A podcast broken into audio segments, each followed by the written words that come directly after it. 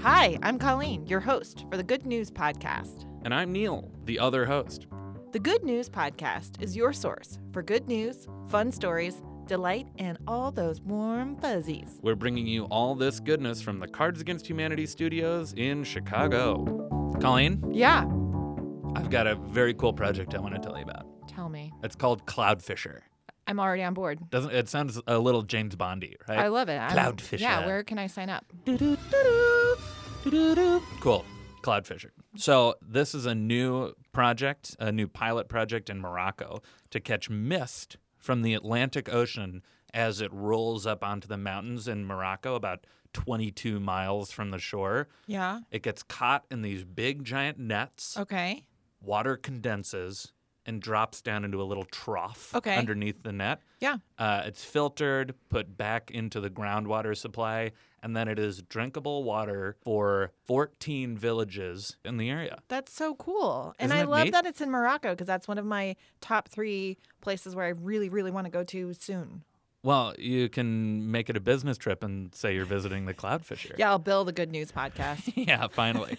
so I, I think this project is really neat. It's not the first of its kind, but it is sort of a further refinement of an idea that's been around for probably about 20 years. And it just makes so much sense. If you've got the mist, you might as well use it for drinking water. Yeah. Is so. uh, Do we know if Morocco just happens to be in an ideal location for this type of technology because it does have mist, whereas like other countries might not? That's a great that's a great question and the answer is yes. Okay. Not not every situation makes sense for this sort of like evaporative n- net for mist. Yeah. Because not everywhere has mist, but it works really well here and i- it's also sort of a gender balancing activity here too because the act of fetching water for the family generally falls on the women of the family unit Mm-hmm. it's dangerous, it's hard work. Climate change is making groundwater way less readily available. Yep. So, this potentially will help to balance out gender inequality in this little chunk of the world. Yeah. Re- maybe it'll force some conversation for them to have to rethink who's in charge of what and what that all means. Yeah.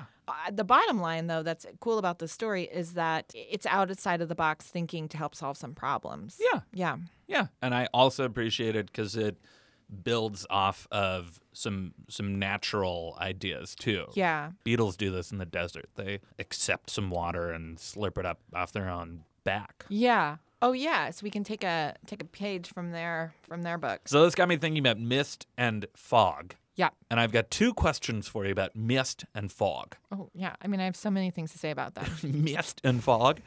If you could have a mist of any liquid, what would it be? Water. Come on. Is that boring? it is boring. Look, that's the only kind of liquid I'm into. I have very limited interest in liquids, and water is my primary li- interest. So in um in France, if I can humble brag here a little we bit. talking oh about wait, a- this isn't even a humble brag. This is just a brag. Are we talking about a rosé mist?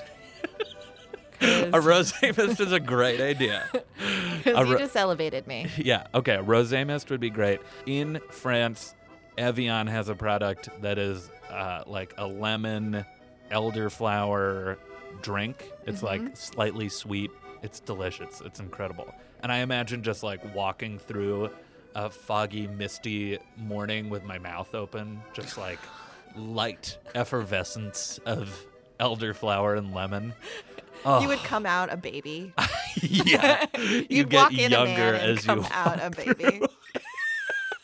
So I think I think that is a great idea. So second question. Sure.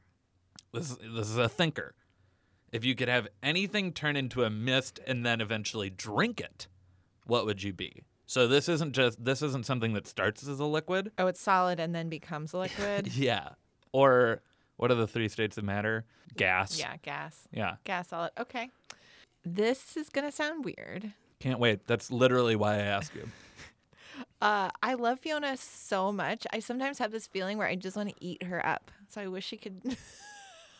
Your face is so grossed out, but it's true. I love her so much. I just want to like, just like, ah, like a, a saner one. might just be uh, chocolate bars. Oh yeah, Yeah. sure. Yeah, that's easy. Yeah, easy. Yeah, because chocolate in liquid form, great. I've had chocolate in, in solid form, great. Yeah. Gas form, Let's try it. I'll do. I'll do it. I was thinking about like a Mexican dinner. Ew. Here's why that's a problem. Because of all the different foods mixed together. I mean, you eat it anyway. Yeah, but it's different. No, no, you have this all wrong, Neil. You can't mix it all together because then it just is gonna. It's gonna taste like puke. What? no way. It You're- will. it doesn't taste like puke while you're eating it. It's a different property. It's scientific. I don't want to get into it with you. Yeah, don't, yeah, don't wow me with your science. Thanks for listening. Do you have good news? Great. Or maybe you want to tell us a joke or idea? Also great.